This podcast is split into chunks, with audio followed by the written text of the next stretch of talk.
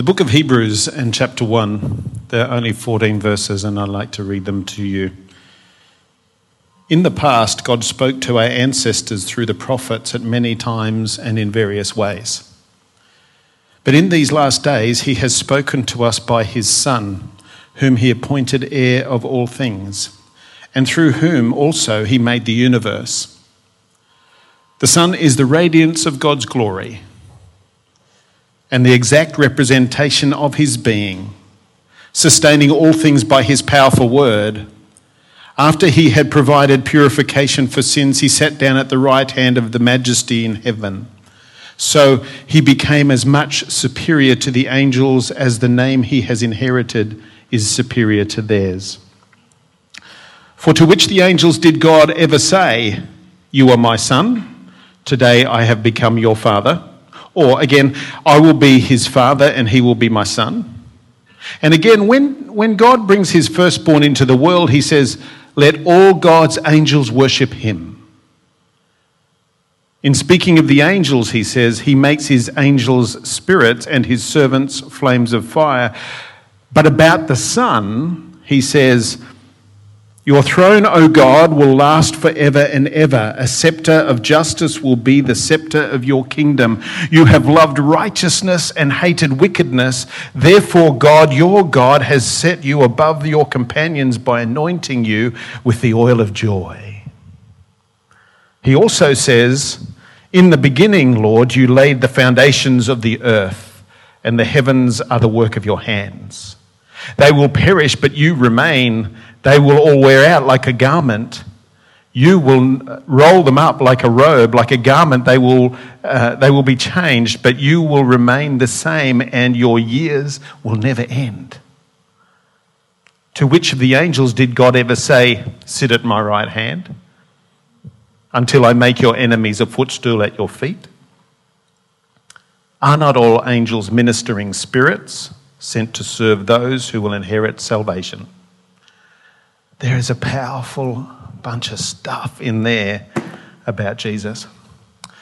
In the church that I was in before I went to Bible college, and that was a long time ago, back in the 1980s, there's not many in this room who were back then, were there? Back in the 1980s, there was a part of the life of that church, there was a deaf ministry.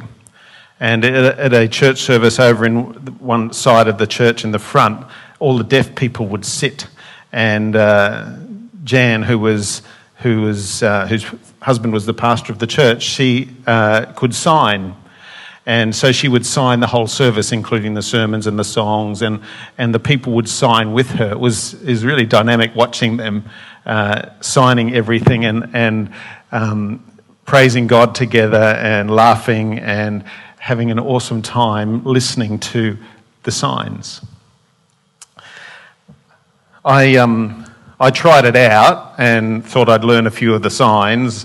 I only remember about one, and that's "thank you." And you can pick them up, like when they talk about Jesus, you can pick bits and pieces up. But I didn't follow through with it. But when I thought about it, if I had had some of my family who were deaf, then I wouldn't necessarily want to learn signs, for the reason that I wanted to impress upon them how much they are loved and how valuable they are, and really impress upon them how much God loves them. I would need to, and I would want to learn that sign language so that I could care for them. And learning the sign language wouldn't be a burden to me if it was done for that purpose, but it would be an expression of my love for them. When I watch people, I don't know how often you've watched people communicate, deaf people communicate with each other by sign language. But when I do see that, and when I watch that in the church, I'd reflect upon the significance of what God has done for us. For you see, I saw in that experience that there was a living parable in watching them in their expression. See, we're here on earth, busy living our lives, pursuing our dreams, doing whatever it is that we're doing, pursuing our own agendas. But often in the middle of all that busyness, we're deaf to God's voice. We're deaf to listen or to hear what he would have to say to us. We don't hear what he's trying to say in the busyness of our world. God has been trying to communicate his message to us, and the world just doesn't get it. But rather than give up in frustration, God loves us so much and so desperately that he wants to reveal himself in ways that we can understand. So he sends his very own son, who we read about in Hebrews 1. He sends his own son to communicate his message to us in a way that we can understand. And that's the miracle of Christmas. We're doing this little series of Advent, and in the morning, they've got 2 weeks left of it. You guys, this is it, so we better make it good. But in the morning last week, I spoke about the miracle of the moment. At the very right time, God sent his son. And today is about the miracle of the message. And I hope my little buzzer works. No. Can you flick that to the... Yeah, that's it. There's a miracle of a message here that we see in Christmas. The message of Jesus. See, Advent means the anticipation or expectation. The anticipation or expectation of the arrival of Jesus. And when we think about Christmas, it's the remembrance of the arrival of Jesus on this earth. But it's more than just having expectation and anticipation of Christmas. It's an anticipation and expectation of Jesus encountering our lives every day. For Jesus wants to speak, and he does speak to us every day.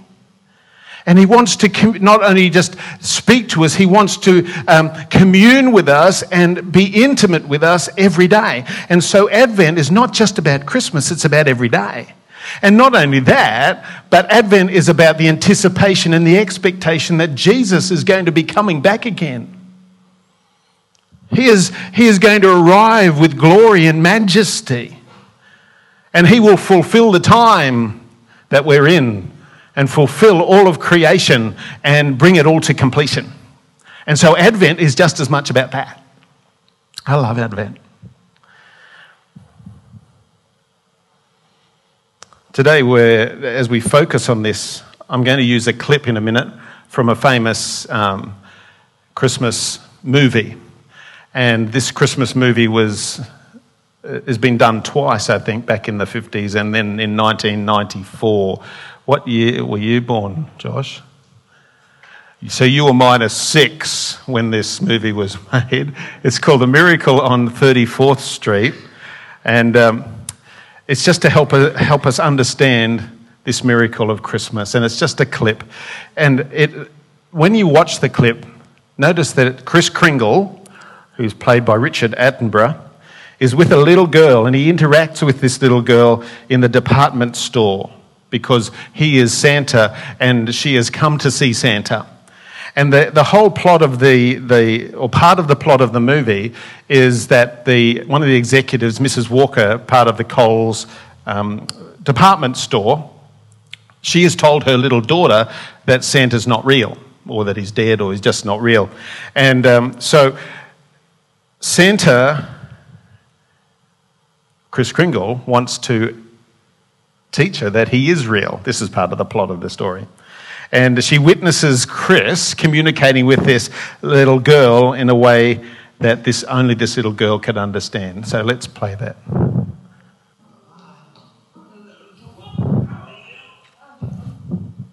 I love that clip. The clip of him connecting with this little deaf girl in a way that she understands. Did you see the miracle of the message? Do you see it? That Kris Kringle connects, and he's able to speak her language. Hebrews 1:1-2, we read it before, but let's hear it again. In the past, God spoke to our ancestors through the prophets at many times and in various ways. But in these last days, he has spoken to us by his Son, whom he appointed heir of all things, and through whom also he made the universe. God sent Jesus to communicate his message in a way that we can understand. He came so that we can meet him face to face. He came so that God wouldn't be just this distant thing or person or force or energy or something away from us that we could never connect with, but he came so that we could see him face to face and that he would communicate his message with us. And not only just to communicate his message, but Jesus is the message. He is the message for us. That's why I love Advent. That's why I love this, and I love that clip, because Richard Attenborough is a great actor, and just the way that he connected with that little girl, I use that to imagine what is it that God wants to do with us as he connects with us. That little girl just wanted to come and see Santa and just look at him. But yet Santa wasn't just going to leave it at that. He was going to reach out and speak to her in a way that she would understand. And God isn't that one that we just look at and think, oh, isn't he magnificent, but there's no connection. No, he sends his son so that we would have connection with him and he would speak to us in ways we understand. And we see in our verses today that there are three things I'd just like to briefly cover. Firstly, God speaks through history. He's been speaking through history to reveal himself to us. If we look back, we can see his work throughout history, so that with the purpose that he wants to reveal to us that he loves us. He wants us to come to love him and to worship him and to connect back with him. God reveals himself through creation, through the sunset, through the sunrise, through the bush, through the moon and the stars, and particularly now when we have Hubble telescopes and things, and we can access the deeper parts of the universe and see how vast it is, we can see the creative hand of God through it all. And that's what he wants to show us. He spoke to Moses in the burning bush. He spoke to Noah as he said, I want you to build an ark. Excuse me a minute. This is bugging me. He spoke to the Israelites through the smoke and the fire and the mountain. He spoke to Elijah in a still small voice. He spoke to Isaiah in the vision in the temple. He spoke to Jeremiah. He spoke to Hosea through his family circumstances, and through Amos in the illustration of basket of fruit.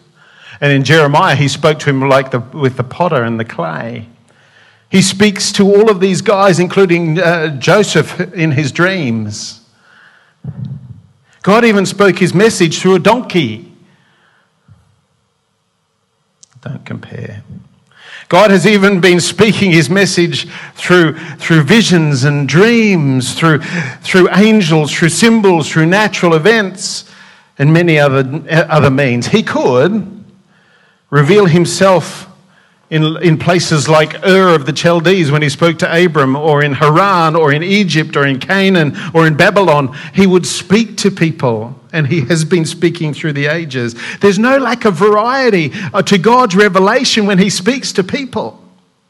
And I love this about God, because he's not this stock standard, this is the way we speak to people, this robotic thing or robotic way, but he speaks to us in various different ways. For if he did it in the stock standard way, we'd be able to predict it. But God's not predictable. And I love that about God, because he does things specially.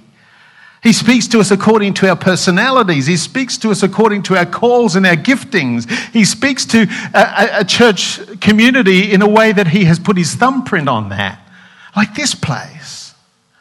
And he might speak differently through this church than he speaks in another local church. He speaks in various and variety of ways. And don't you love that about him? I do.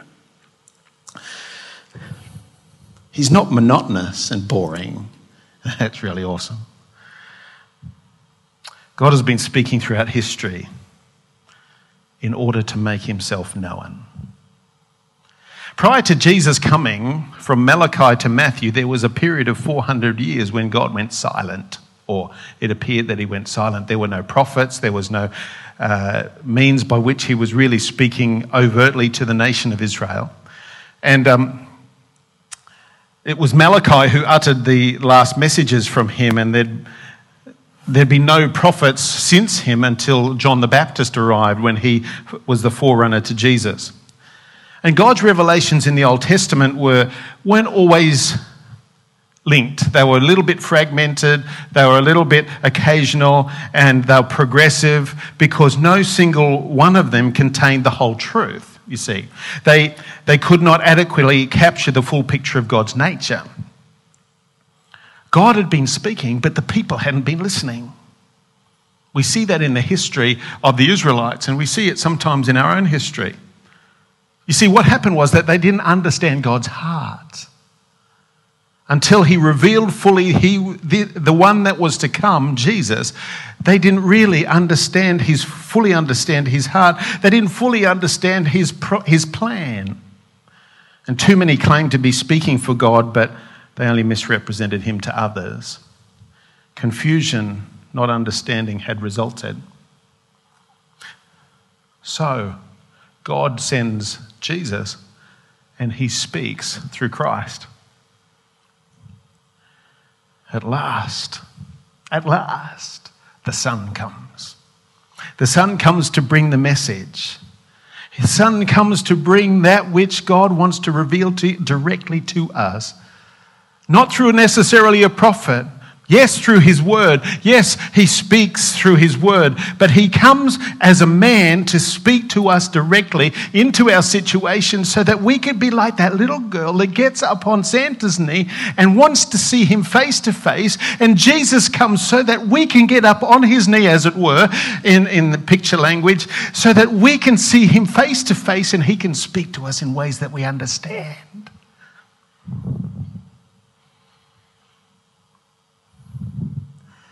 I love this picture of Jesus.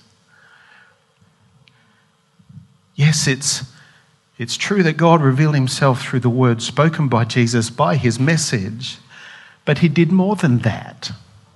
Jesus Christ is the living, divine Son of God. He did more than just proclaim God's message. As I said before, he is God's message. And he is God's message today. And he is God's message into our hearts. And he is God's message to the world. When our world is seemingly falling to pieces and marching away from God, Jesus is still that message. And we stand in a place, not in a prideful place, but we stand in a privileged place, that when the world is saying, where are all the answers? How do we get ourselves out of this mess? Then it is that we can be there with the light of Jesus, and we are the personification of the message of Jesus, because Christ is in us, the hope of glory. And we can bring that message to people and show them light, because Jesus wants to meet them face to face. Jesus wants to be that one that says, I'm going to communicate with you in a way that you understand. Just like that little girl. And I love watching her face and the brightness of her face as she sees that language that she understands. And that's like the encounter that we have when Jesus meets us face to face, that revelation of who he is. The miracle of the message is that God was in Christ, and he came to speak to us. In verse 3, we haven't got it on this one. I did it this morning, but then it just jumped off. Sorry, guys. In verse 3 of that, Hebrews 1, it says, the Son is the radiance of God's glory and the exact expression of his nature, sustaining all things by his powerful word. After making purification for sins, he sat down at the right hand of the Majesty on high. John's Gospel, as it says up here in the next slide, describes Jesus as the Word becoming flesh and living amongst us. If you want to know what God is like, look at Jesus. That's what God is like, because he is God. When Philip asked Jesus to show them the Father, he replied in John 14:9, "Don't you know me, Philip, even after I have been among you for such a long time? Anyone who has seen me has seen the Father." And even four chapters earlier, he'd already said, "I and the Father are one. We are one essence. We are God together, Father and I. That's who I am. If you want to see God the Father, look at me." Not only does God speak in history, and he continues to speak today, not only did he come to speak to us through Jesus coming, but he speaks to transform us. And this is the last point. He speaks to transform. The miracle of the Christmas message is not just in the fact that God speaks to us today through his Son, but that the message has the power to transform our lives, to change us. And he does.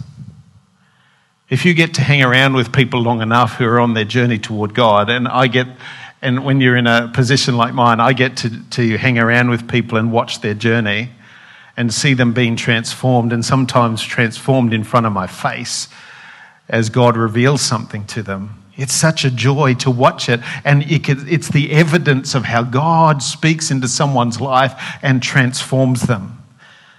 And Christmas is the celebration of the greatest message ever proclaimed, that God is with us. Emmanuel, Jesus came to be with us. He came near that so that we could draw near to him, so that we could get up on his lap, so that we could look in his face, so that we could connect with him personally.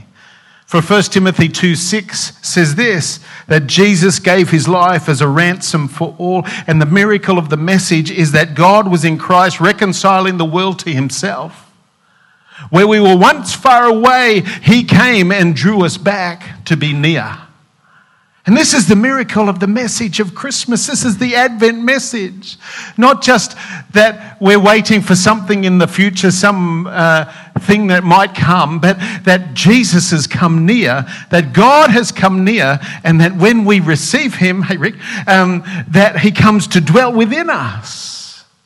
And he draws us near to him. And we get up on his lap. And we get to look at him, and he speaks to us. It's that expectation and the anticipation of God speaking to us every day, of encountering us and having experience with us and us experiencing him. This is the dynamism of the relationship that he invites us into. It's the relationship of God. I love that. Jesus came to proclaim God's message that we can be set free from the hold of sin on our lives, set free from that distance that separated us from him. He came to give us the freedom to be coming near. Why would he do it? Why? Because he wanted us to know how very much he loves us.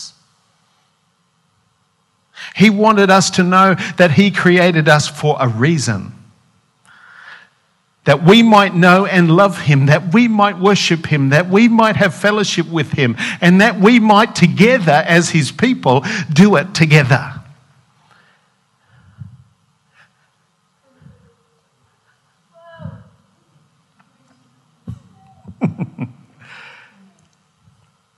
He came to proclaim the message that we have been set free. He came to bring us into that place of freedom. We don't have to live as prisoners of guilt and regret anymore. We have been set free. As we finish, let me ask you this. What messages have you received in this past year? I've been with people who have received the message as the doctor told them that they have cancer. I have been with people whose partners or spouses have said, "I want a divorce." I've been with people who have said that their teenager is now pregnant unexpectedly. I've been with people who have been given messages that have completely changed their lives, and sometimes for the worse. I've been with people who have struggled through the suicide of their loved one, or with the people whose loved one just didn't wake up the next morning. Those messages. What messages have you received this year? Is it the message that someone has died? Is it the message that your dreams have been smashed? Is it the message that things didn't turn out the way you expected them to turn out? They may have too been messages of joy and celebration, like twins being born, and a grandpa getting quite excited about that. Describing myself as a grandpa is a really funny thing to do, I tell you. But in the midst of all of the messages that we receive, there is another message. Nothing whatsoever can separate you from God's love. Nothing. Nothing. Principalities or powers. Nothing. Things in heaven, things on the earth, things anywhere. Nothing can separate you from God's love. He says, trust in me with all of your heart and lean not unto your own understanding. In all your ways acknowledge me and I will direct your paths. In the midst of life's betrayals and bitter messages, he whispers, forgive those who mistreat you. Love those who don't love you. Love those who hate you. In the midst of life's messages of joy and celebration, he shouts, rejoice and be exceedingly glad. The miracle of Christmas is the miracle of its message.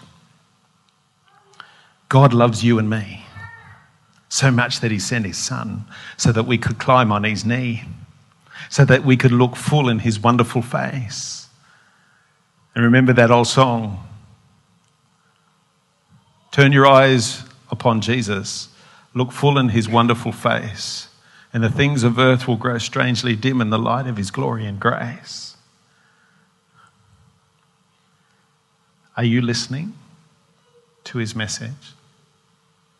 Or was it like when you saw that first clip before I began this message tonight of a guy doing Christian or Bible verses and stuff by sign language and you didn't have a clue what he was saying? Is it sometimes that God speaks and we're the deaf people that aren't listening? Is it that we are so wrapped up in the busyness and the activity of our lives and the messages that are being bombarded into us from the world that we don't listen to what God would say? This Advent season is the time to listen to his message. It's to listen to what he would have to say to you. For Advent is about anticipating and expecting. Not just the fact that Jesus was born, but anticipating and expecting that he's coming again, and anticipating and expecting his full participation in our lives every day. And as we finish, let me read these couple of verses from Hebrews again. Those ones that God says to us, I didn't speak about the angels in this way, but about my son I say this. And this is what we look forward to in anticipation. That your throne, O God, Jesus, your throne will last forever and ever. A scepter of justice will be the scepter of your kingdom. You have loved righteousness and hated wickedness. Therefore, God, your God, has set you above your companions by anointing you with the oil of joy. He also says, in the beginning, Lord, you laid the foundations of the earth, and the heavens are the work of your hands. They will perish, but you remain. They will wear out like a garment, but you will roll them up like a robe, like a garment. They will be changed, but you remain the same, and your years will never end. This is the one whom we anticipate. This is the one who we expect. This is the one with whom we will spend eternity. This is the one who on the throne of God will be there. He sits at the right hand of the throne of God now. He has accomplished that which he came to do, dying on a cross, his blood shed for us, dying and rising again so that we will be with him forever and ever and ever and ever and ever and ever and ever, where there's no more pain, no more of those messages of divorce or cancer, no more messages of sickness and fear, no more messages of destruction, but there will only be messages of fulfillment and completion when he completes creation entirely and draws us into that full communion with him. You reckon I get excited about that? That's what Advent's about. That's the miracle of the message of Christmas. Let's pray.